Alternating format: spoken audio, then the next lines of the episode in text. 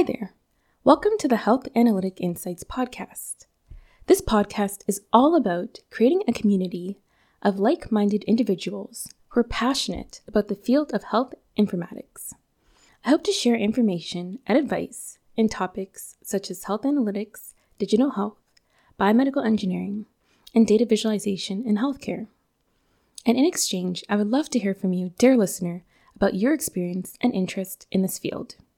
You can drop me a line at health analytic insights at gmail dot com, and this email, along with any references discussed during this podcast, will be listed in the show notes below.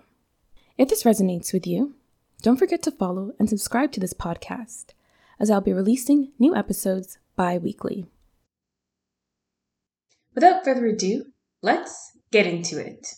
So you might be stumped when deciding which career path to take. Should I follow health informatics or bioinformatics? And you might even be confused by the differences between these two similarly named fields. In this podcast episode, I'm going to break down the difference between health informatics and bioinformatics. What are some similarities between the fields, and then what are some differences? So you can make a decision which career path is right for you. So firstly, what is health informatics? So this field can be described as a use of both health and clinical data to drive and support patient health outcomes. There are multiple case studies that fall under the field of health informatics. One case study is, you know, the process of transferring data securely within the hospital to various electronic health or electronic medical records.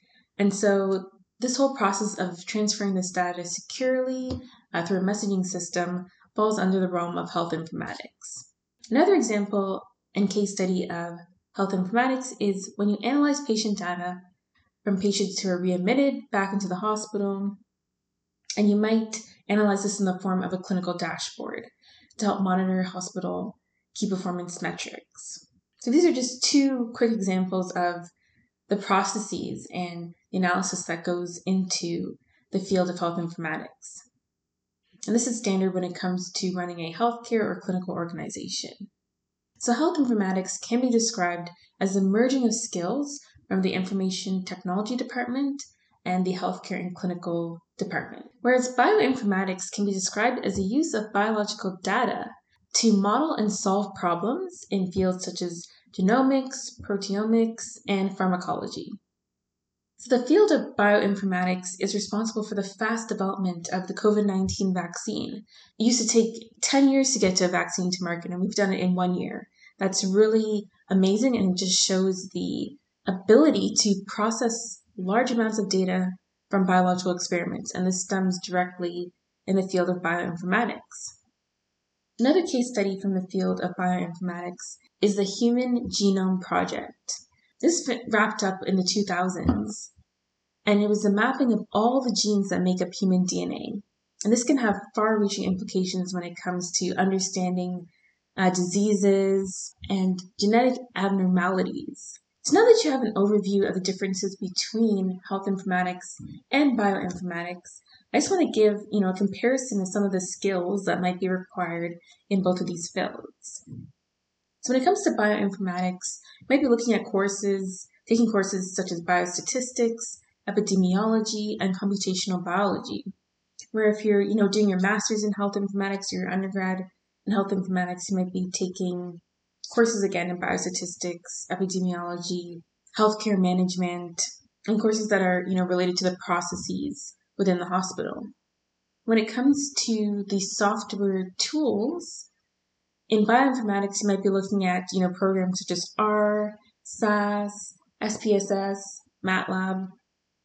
Whereas in health informatics, you might be looking primarily at S Q L or S Q L, R, and then like a data visualization tool such as like Tableau, Qlik, Power B I, and understanding of H L seven standards.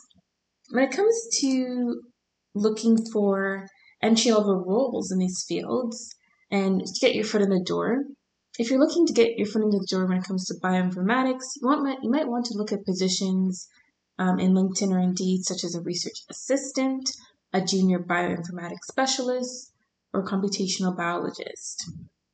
whereas with, if you're interested in breaking into the health informatics field, um, you might be looking at titles such as system analyst, clinical decision, decision support analyst, methodologist, epidemiologist, and you might even consider, you know, looking at some help desk positions in the hospital to really get your foot in the door and then rise up the ranks. And now when it comes to where places of work that you might find when it comes to the field of bioinformatics versus health informatics, for bioinformatics, you might find positions in academic research labs because oftentimes you need a higher degree, such as your master's or PhD in the bioinformatics field. So you might be able to get employment straight away from your, you know, master's or PhD lab. You might want to look at government organizations, big pharma, and medical laboratories. When it comes to the health informatics field and where you might find places of employment, you might find places in hospitals, so looking at the clinical decision support department in hospitals. You might work for an electronic health record or electronic medical record vendor, such as Cerner, Meditech, Epic. These are just a few of the major H R vendors that you might find employment with. Government organizations, here in Canada, we have Health Canada and the Canadian Institute for Health Informatics. So, you know, organizations that work primarily with healthcare and clinical data. And then if you're really interested between data science and the healthcare field, you might be looking at a position such as a medical data scientist or clinical data scientist. You might want to look at healthcare startups for these types of new on-the-cuff positions. And when it comes to professional certifications and organizations, you can look at the bioinformatics dot c a page when it comes to looking at resources in Canada specifically. And then when it comes to certifications, uh, Digital Health Canada has a certification which might which falls under the field of health informatics. And I'll also leave some of these resources in the show notes below. So this has been like a really quick overview of the differences between bioinformatics and health informatics. I hope it's given you a brief overview of, you know, which path might be right for you, because I've heard this, you know, in Reddit posts, and people have asked me questions like, what is the difference between bioinformatics and health informatics? Is it the same thing? Yes and no, there are some similarities between the different courses and different learnings that you might obtain from both of the fields. But when it comes to actually working in the fields and your output of work, it can be very different. So I hope this has given you a good overview of some of the skills you require, some places of work that these fields employ, and some entry-level positions that you can apply to today. So if you have any questions, I would love to hear from you at health analytic insights at gmail dot com. And I hope you subscribe and follow to this podcast, as I'll be uploading episodes bi-weekly all about the field of health informatics, data visualization, and much more. Thank you and have a wonderful day.